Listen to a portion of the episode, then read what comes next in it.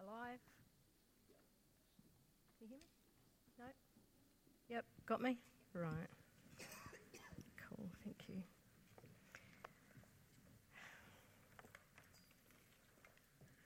Hmm. Debbie just came and shared a word that if we have faith as small as a mustard seed, we can speak to mountains. See, there's kingdom life that is not of this world. And that's why it can speak to mountains. So, Lord, as we look in this area of the posture of true giving, which is about a life that is within us that overcomes all things, that there's no compartments anymore. It's all. We've been singing, it's all. You deserve it all. You are one God, and everything is in Christ. And as we come to hear what you are saying, we look at somebody that gave her all. Lord, I pray that, that we would have courage to step out of boundaries, step out of what we know, and step into what you have already given us inside. Thank you, Father, that you give us the courage to do what we wouldn't be able to do otherwise. And you bring us into the reality of the life that is already there, but maybe gets blocked out because we are still living through our own eyes and our own understanding that's based in the world. So, Lord, I just commit this time. I pray, Father, that I would speak your words. And they'd be words of the Spirit, because the words of the Spirit are spirit and life. Thank you, Jesus. Amen. Amen.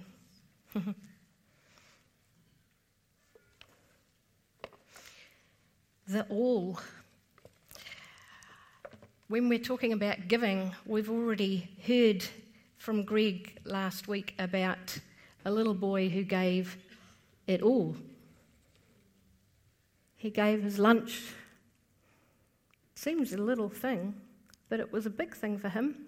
He didn't just give what he thought he wouldn't need, he gave it all. And there is something about this posture that includes giving, it is expressed through giving, but it's also expressed through everything of life. And it's the outworking of the you are worthy of it all. It's the outworking of let incense arise day and night. It's the outworking of our lives. So it's not just words, it's not just lip service, it's, it's not even a heart that's longing to do it, but it's the activation, it's the faith, the works that's one. It's not separated. God is not separated. He doesn't say and not do. And He wants us free. It's, it's for freedom that He freed us. And the freedom that He has for us is so beyond our understanding that we can't work it out in our heads. That's why He has to bring us into His sight for what it is. And ultimately, it's the sight of who He is opens this, like, you mean I can live like that? Yes. Yes. Yes.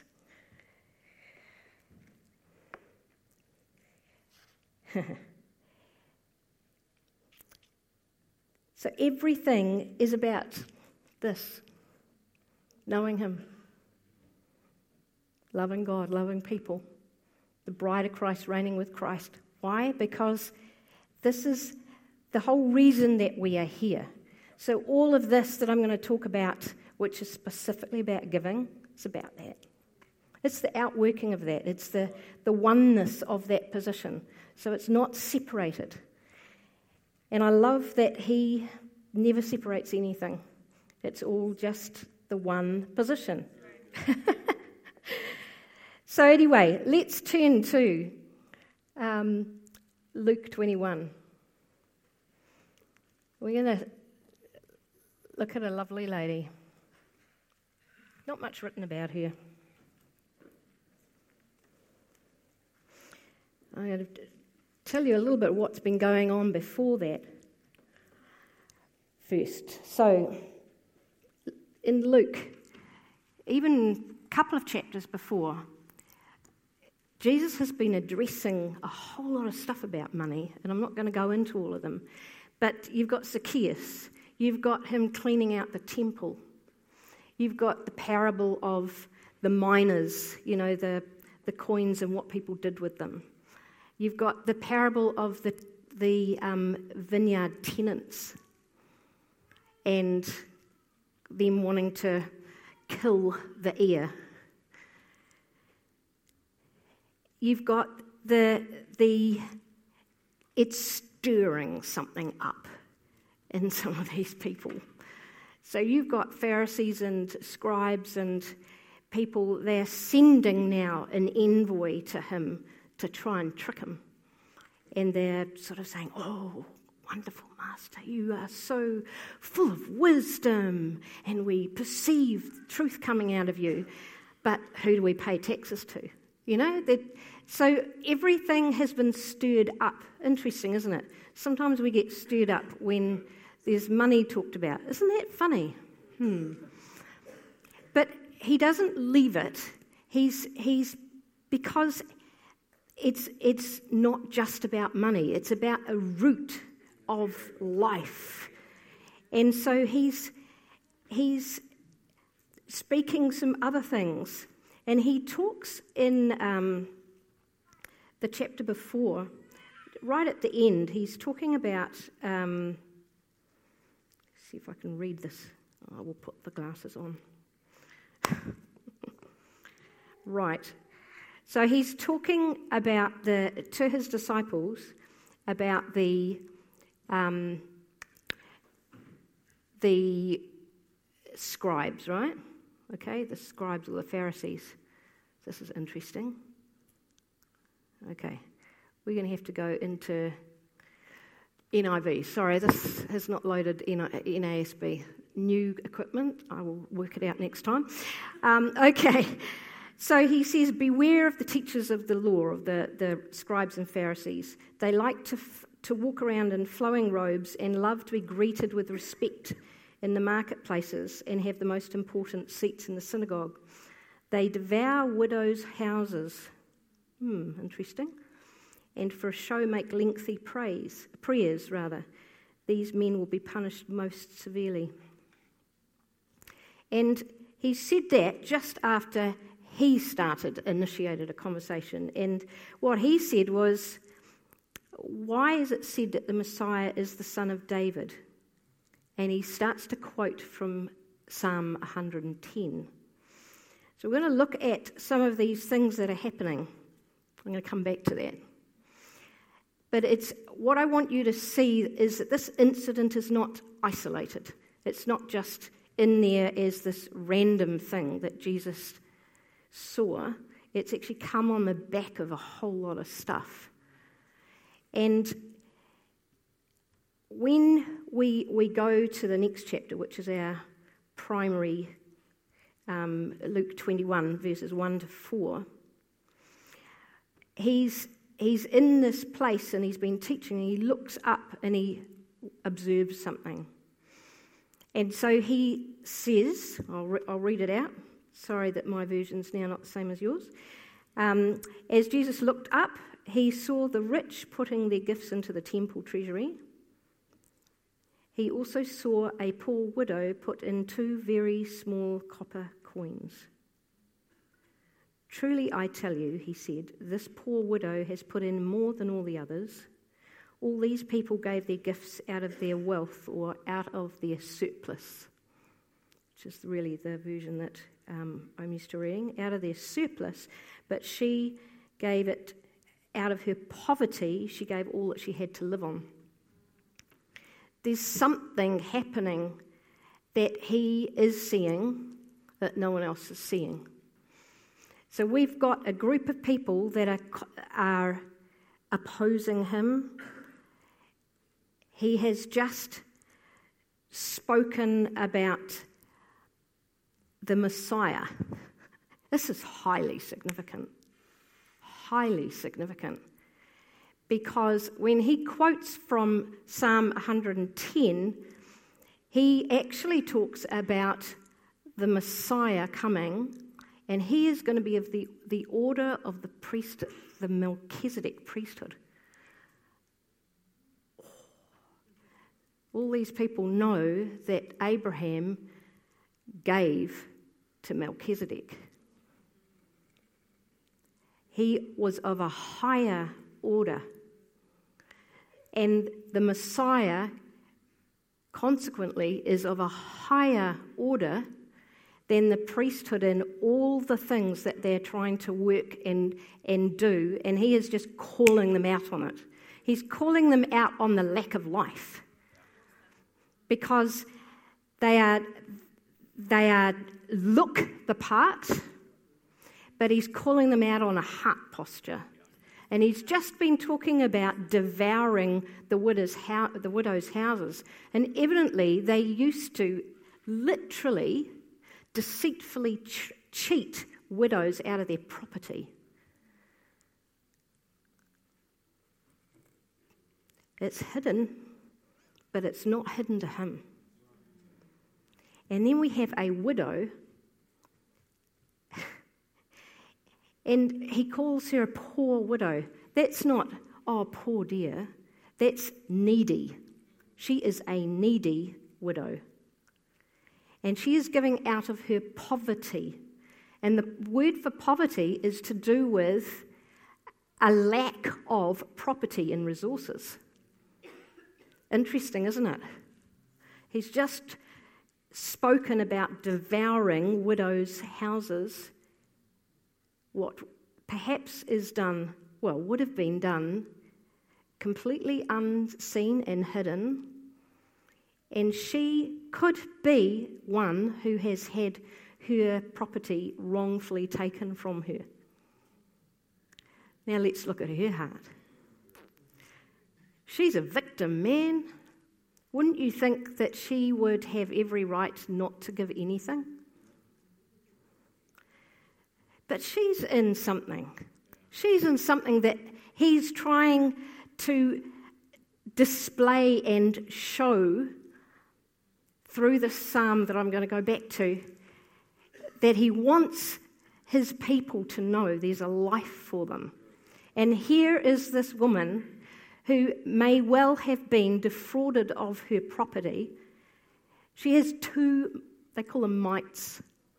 And, you know, what is of their worth? I don't know. I read somewhere that you needed 48 of these in his day to buy a loaf of bread. Well, two's not going to get you much, is it?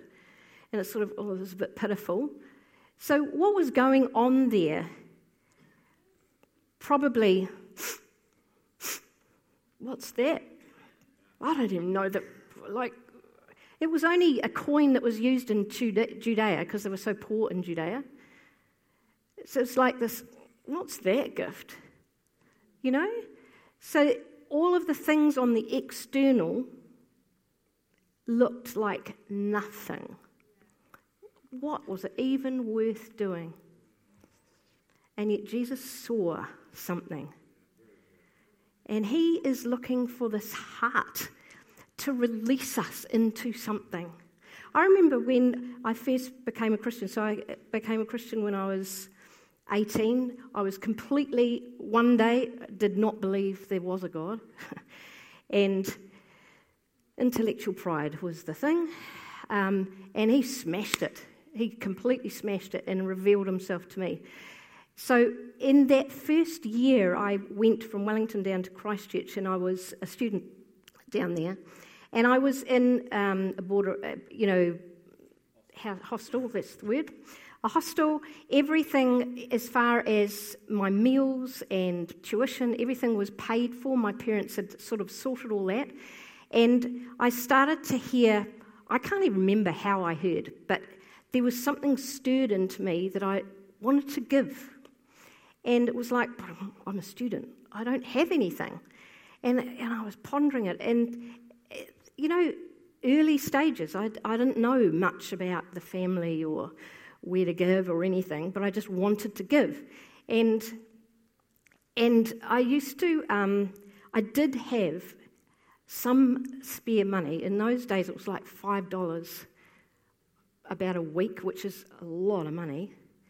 And I used to do Cafe 101 with this spare money, and I'd, you know, go and have these deeper meaningfuls with people. Um, actually, it wasn't. It was just casual having coffee two or three times a week in the university cafe. And it was like, I could give that. And so, and it took me, you know, like I had in my heart, I'd met a fellow that had um, had made a really big step to go and go on the Anastasis, the you know the ship that they had in those days with a chef. And I thought, I really want to save up some money and give it to him because I knew they were going to call into Christchurch. Well, it took me five times. I wanted to get $100, so however many. It was 50 50 weeks. It was a long time of $5.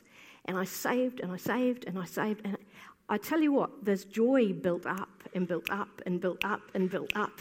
It wasn't a lack, it was like, this is so cool, this is so cool, I can't wait to give it to him. And then I, I went and I met him and, you know, took me down in the thing and showed me his little tiny cabin thing. And, and I gave him this check and he was, he was fairly nonchalant about it. And I thought, oh, it's a bit surprising because it was so exciting for me. Uh, but I thought, that's cool because there's joy there, you know? And I had been set free from something. And it was funny through those years, he would talk to me about possessions, you know? I didn't have much, but it was like if I started holding on, he'd say, let it go. When we went um, flatting, um, You'll laugh. Our, our grocery budget was $10 each. There were three girls in the thing, $10 each per week. And in those days, actually, that was minimal. It really was minimal, um, even though it got a lot more than it would do nowadays. The tastiest thing in our flat was Marmite. there was no such thing as biscuits, they were luxuries. It was just like basic, basic, basic food. And um, it, it actually rid me of being a fussy eater. You know, it's like, oh, gherkins, pickled onions, something with flavour. But anyway, um, I remember we had this one guy, and he lived at home, and well, he was a well-fed man. He used to come into our in our flat, and the first thing he'd do is go to the fridge, and he would eat our leftovers, you know. And I remember sort of like, I was going to do another meal, you know. like, are you? You know? But it was like things like that. And God said, let it go. Let it go, you know? So, like, that was not so much because I was giving it to him, it was just because he didn't want me held, you know? And he doesn't want us held by stuff. so, anyway, um, how did I get onto that? Yes, I'm sure that was something to do with it. Right, so here's our poor widow, okay? So she's from this needy group, but she's not displaying um, a victim kind of, she's free. It's like, wow, that is amazing, you know? But that is, it is something that she is very poor, but she's making many rich. Think of how many millions of people have been made rich through her act. Incredible, eh? She didn't probably even realize that Jesus had noticed, had said anything, didn't know, but I bet she knows now. I'm really keen to meet this lady. As I was praying, I asked the Lord, What about the widow? And these were the words he said to me She's mine. I'm her husband, and she's holding nothing back from me. I know her, and I see her innermost parts, she's opened herself up to me. it's amazing, isn't it? This, this, um, there's so much just in the word. The poor widow has put in. She's put in. She didn't think about it and then cool off the idea after a week and then decide, no, actually, something else has happened and I need that now. She actually did it. You know, and there's there's a there's an activation of of the doing with the faith that releases us. We are to be a people where those two things are not separated, you know? And it's interesting when you hear um, Paul, he writes to the Corinthians, and they promised something to the church in Jerusalem, and then they didn't follow up. They kind of cooled off the idea, it appears. And he had some interesting things to say about that. And um, I'm just going to flick over there. Sorry, today's a, a, you know, we might go places, that's all right. Um, so we're looking at, I'll come back to her, but we're looking at Second Corinthians um, 8. It's an amazing passage here because we've got a demonstration happening in a people. And um, so 2 to 4. So I'll start at 1. So he's, he's writing to the Corinthians and he's saying, Brothers and sisters, we want you to know about the grace that God has given the Macedonian churches. So this is, this is what they were known for. They're the, I think it's Philippi, Thessalonica, Ephesians. Interesting, the other things we know about those churches from the books. Hey, they received the word as the word of God, repentance, left behind the idols. This is another outworking of, of their, their life that they've come into in the midst of a very severe trial, their overflowing joy and their extreme poverty welled up in rich generosity. For I testify that they gave as much as they were able and even beyond their ability. Entirely on their own, they urgently pleaded with us for the privilege of sharing in this service to the Lord's people, and they exceeded our expectations. That sounds like the life of Christ, doesn't it? He exceeds our expectations, and when He comes into us, He does such in us that it overflows in, in an overflowing, abundant manner. That is the very aspect of it that makes you know that is weird, man. That's got to be God. That can't be. That can't be just like rustling it up somehow. Do you see what I'm saying? So the actual life in us, he, he overflows and it comes out in an abundance um, in every aspect, and giving is one of those things. So, you know, it's really, it is really, really interesting how all these things link up because we've seen a little boy who gave everything. We don't know why he gave everything, but we see a widow who gave everything. We see a woman who broke the whole jar and poured the whole jar of, of anointing, beautiful perfume all over Jesus. There's something about this all position that is so significant. God gave his all. He did not spare even his son. You know, there is a seed, because everything comes from God, goes back to God. There is a seed, this incorruptible abundance of, of life that he puts in us. And he wants it to flourish. And like the mustard seed, it's going to come up. That mustard tree fills everything It's not just a little something down here and the rest of our life is here. When you look at the parable of the seed, there's things that can strangle, and that's what he wants us free from, so that actually his seed can come in and produce the harvest of fruit that it's designed to. And Jesus, I think, as he was sitting there and he looked up and he watched this going on, he recognized that's my seed. That's my DNA. That's it. She's mine. With the others, he didn't see that. Otherwise, he would have said. But that, that, there's something on that. And this is what he, he wants to bring us into the fullness of what this means, you know? It's very, very powerful. she had a faith, didn't she? I, I just love the fact that these people, there were three groups of people that, that he was constantly talking about caring for. So the widows, the fatherless, and the foreigners. Constantly, right through the word, saying, be looking out for the fatherless, the widows, and, and the foreigners.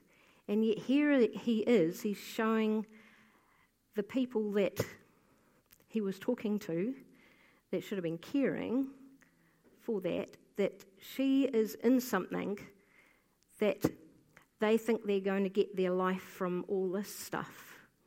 You know, tithing to the last little, and then exacting it, and, and everything's very legal, and, and we've got it down.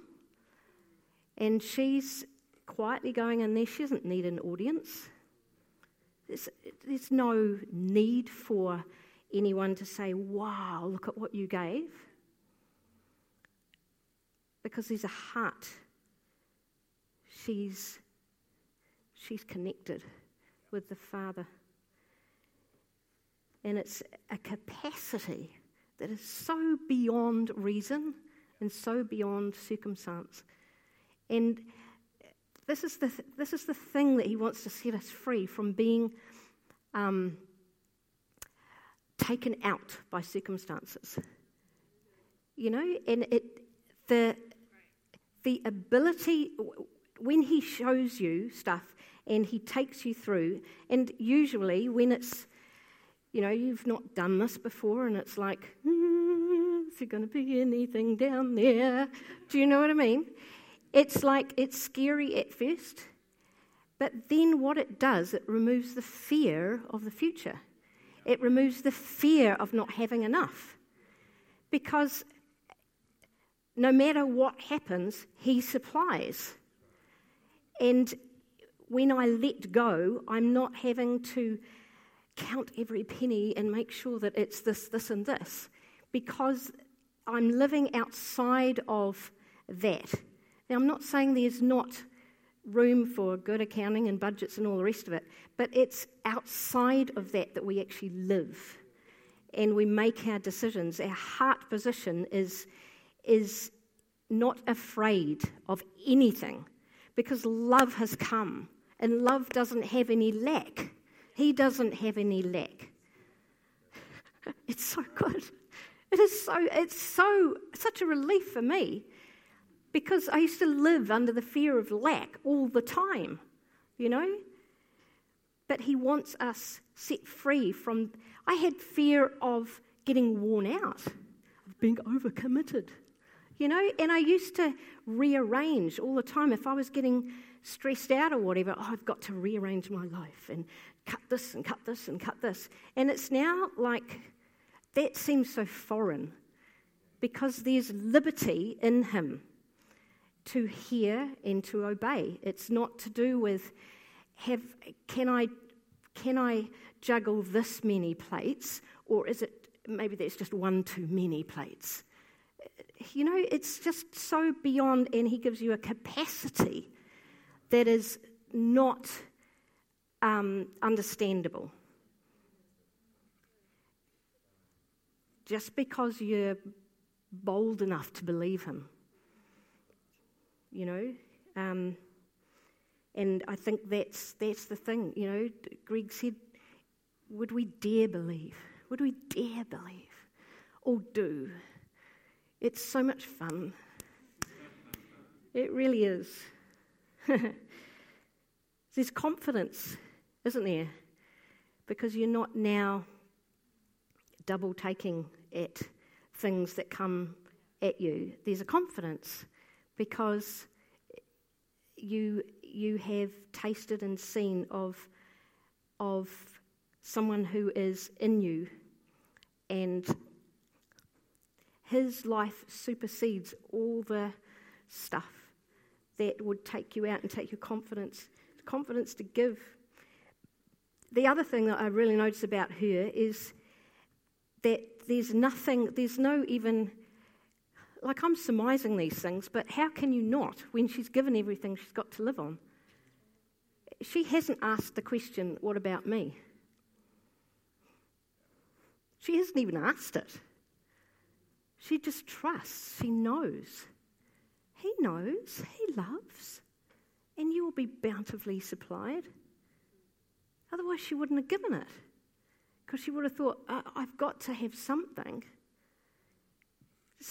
It doesn't, that becomes this life that the, the life I now live, I live by faith in the one because it's no longer I that live. It's not a what about me all the time and what can I fit in and what can I spare and what can I. It's, it's like you. I'm yours. It's simple. It's very simple. I'm not my own anymore. I'm his possession. We're his possession. We've been bought, actually. He's purchased us. Isn't that amazing? He's actually purchased us. But we live like we, we own ourselves, you know, and to our detriment, because we then are living out of a, a sense of bondage, and because we're not designed to live like that. We're designed to live in oneness with Him and have Him as our supplier, Him as our resource. It's so good. Let's turn to um, 2 Corinthians 6. So, this is another, another one that describes the same sort of things that um, are going on here. So, verses 9 and 10. So he's given a whole long list of, of things that are, I guess, his experience, his life as, as a minister of the gospel, as a believer, as one that carries the life of God in him. Um, and I just, I just think this is amazing. So, known yet regarded as unknown. Interesting. The widow, regarded as unknown. No one knows her. Scribes and the Pharisees probably were like, whatever. What is that? Who knows her, though? Who knows her? And this is the same for us. It's not a matter of reputation, it's not a matter of. Um, recognition. It's nothing to do with that. He knows us. And the safety and the life that's within that is, it makes the other irrelevant, whether we're known or not. Dying and yet we live on. Hmm. Beaten and yet not killed. Sorrowful yet always rejoicing. There's a joy there's joy in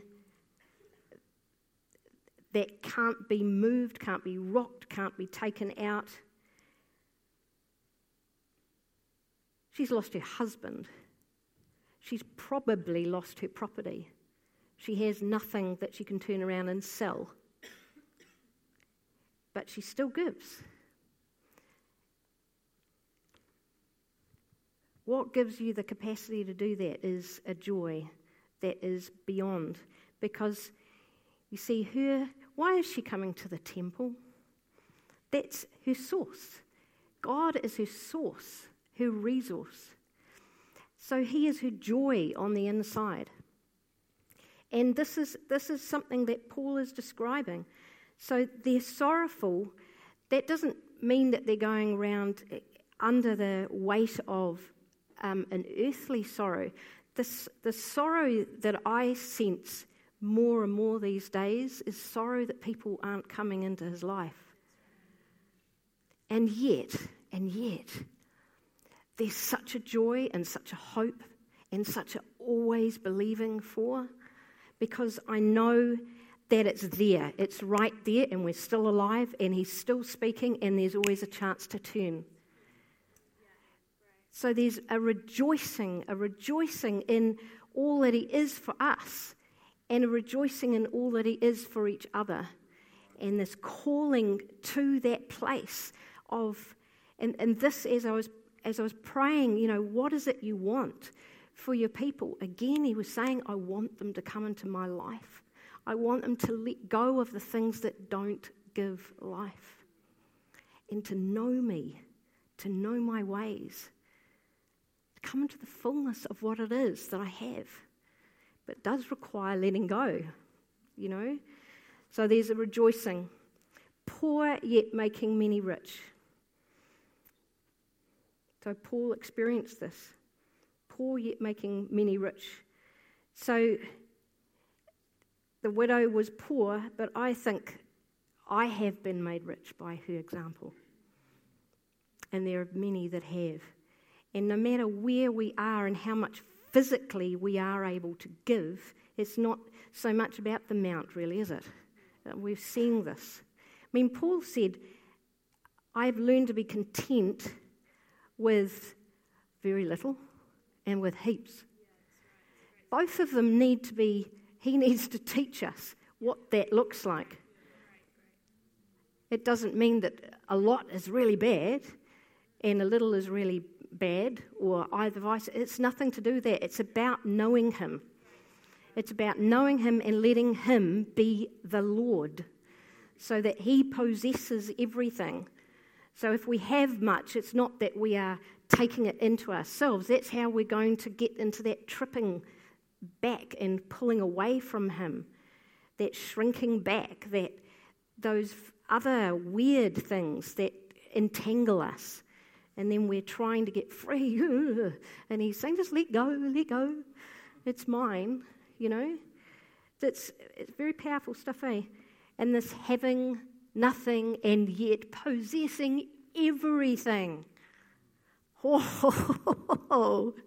Having nothing and yet possessing everything.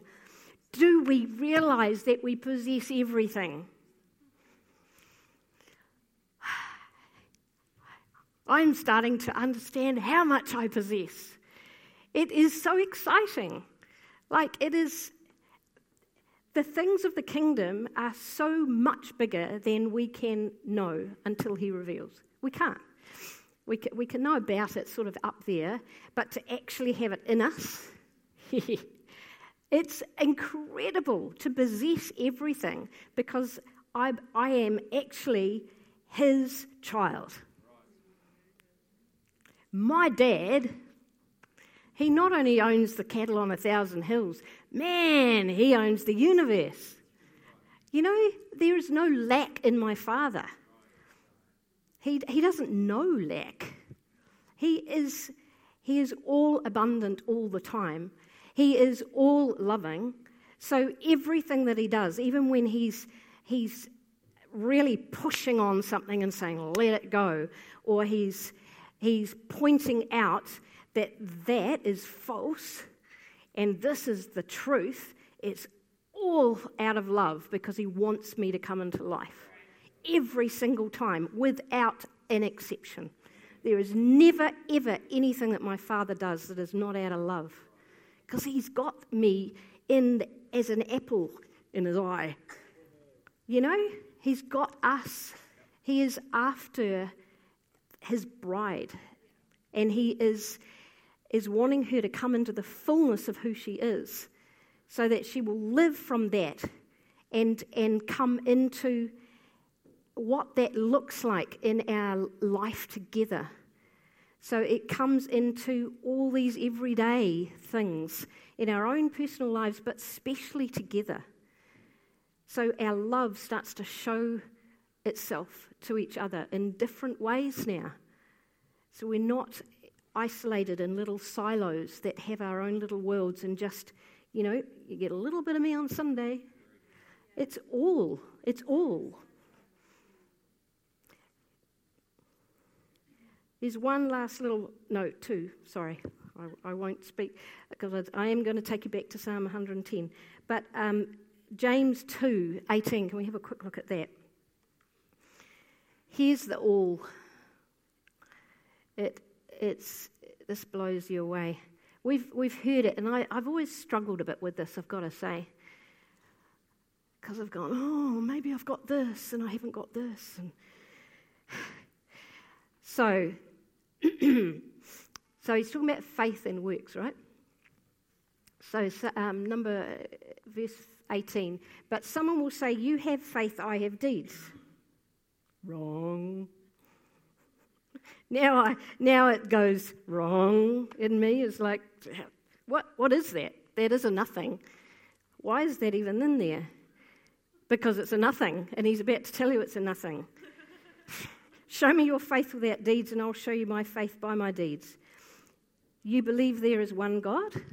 Ah, here we've got the key. You believe there is one God?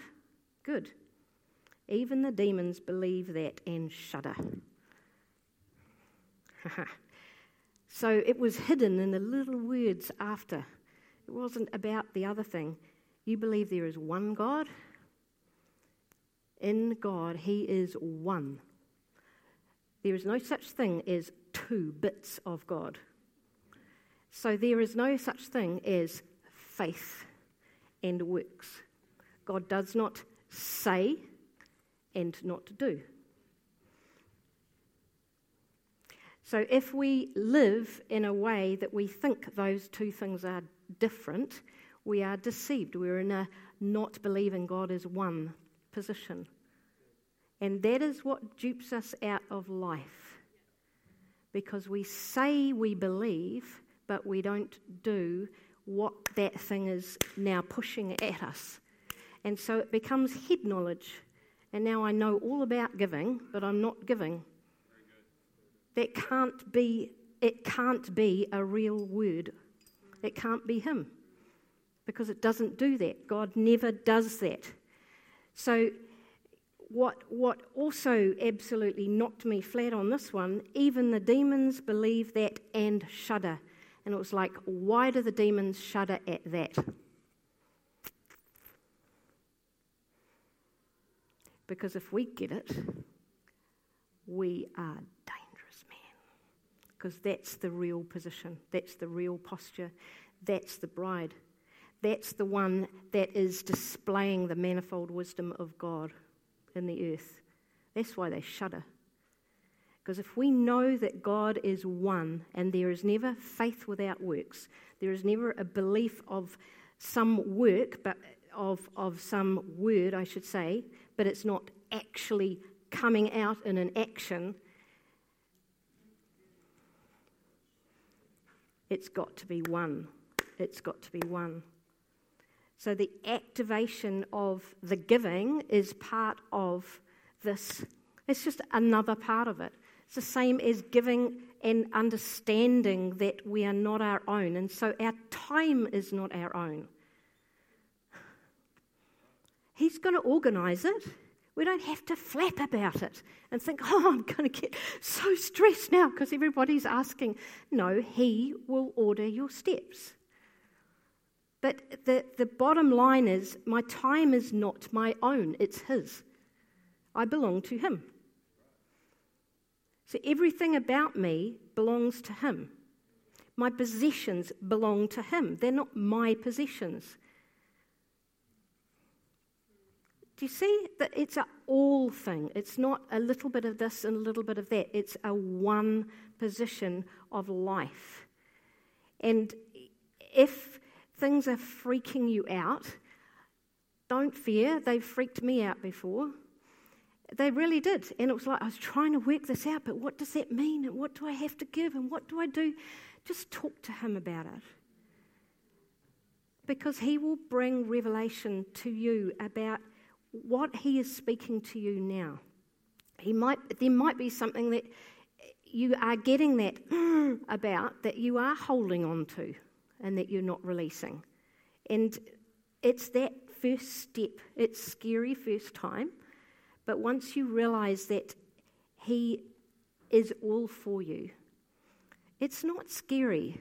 Think about who He is. He doesn't ever take us to a place to drown us, ever. It's never to be, our, to, to be to our detriment. And the thing is, He just wants to stir in us. What is it? What is it that's in your hand? The widow had two coins. That was all that she had, but it was in her hand. The little boy had loaves and fishes. That was in his hand. He's not asking us to give what's not in our hand. You know, I had $5 a week coffee money. It was in my hand. That was what he spoke to me about. So just ask him. It's, it's not about judging and saying it's this or it's that. It's about this flow of allowing him access, I guess. Yeah. Let's finish with Psalm 110. This was very cool. So, just before you go to Psalm 110 and I'll follow you in a minute. I'm going to go back to Luke 20, just before that But So he's said, Why is it that the Messiah is the son of David? David himself declares in the book of Psalms, The Lord said to my Lord, Sit at my right hand until I make your enemies a footstool for your feet. You can be sure as eggs that they knew that psalm.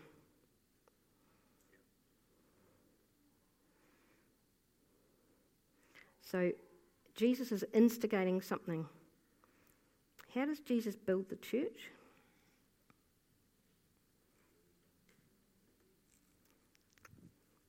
The revelation of Christ. What's the revelation of Christ coming here? Who is he? So Jesus is standing with these people that are saying, what authority do you have to turn over the tables? Who is he? And he's asking them, Who am I? A lot of it comes down to who is he, doesn't it? It uh, comes down to that who is he to me. So here's Psalm 110. The Lord said to my Lord, Sit at my right hand until I make your enemies a footstool for your feet. The Lord will extend your mighty scepter from Zion, saying, Rule in the midst of your enemies. I really don't like this translation. Right. Yep, that's right, I've got it there. So the next verse, Terry. Your people will volunteer freely in the day of your power. So he is declaring a different reality. He's saying, We've had all these discussions, and I'm trying to show you what the kingdom is like. It's different from what you think it is. And I'm here as the king of a kingdom. And I am the one that was declared in Psalm 110. My Father has given me this authority and power. He's put me there. I haven't put myself there, He's put me there. And my people, my people, they are going to have something about them that is quite significant. They are going to freely offer themselves. So, volunteer freely, it's talking about like a free will offering of their lives. So again, it's this one thing. We become, we are proving who He is because of the way we live. Because there is a freedom to be able to do that. He set us free from ourselves. He set us free from all these things that would have kept us in this very bound up earthly existence where it's all about these other things. You know, making enough money to buy a house, to do this, to do this, to do this. He set us free from that because He is of a different kingdom and we are of a different kingdom. And earth is just a temporary little dwelling place to teach us how to rule and reign. yeah? Because we actually aren't based here, we are citizens of a different kingdom. And so this people will volunteer freely. And that means that all of life, and it means everything. So, um, yeah, boogie on down. It's good, isn't it? It's really good news. This is good news from the beginning to the end. Even though it sounds like it's like scary, embrace the fear. Don't shrink back. We are not of those that shrink back. You know, we press in. And uh, that is part of our process of being made ready, is that we don't shrink back away from positions of fear that we go into them. And that is also a position of vulnerability because, like God, this freaks me out big time, but I'm putting my whole trust in you as I step into what it is that you have for me. Amen. So I hope you get inspired by this lovely, amazing lady, and we will meet her one day. Amen. Thanks, guys.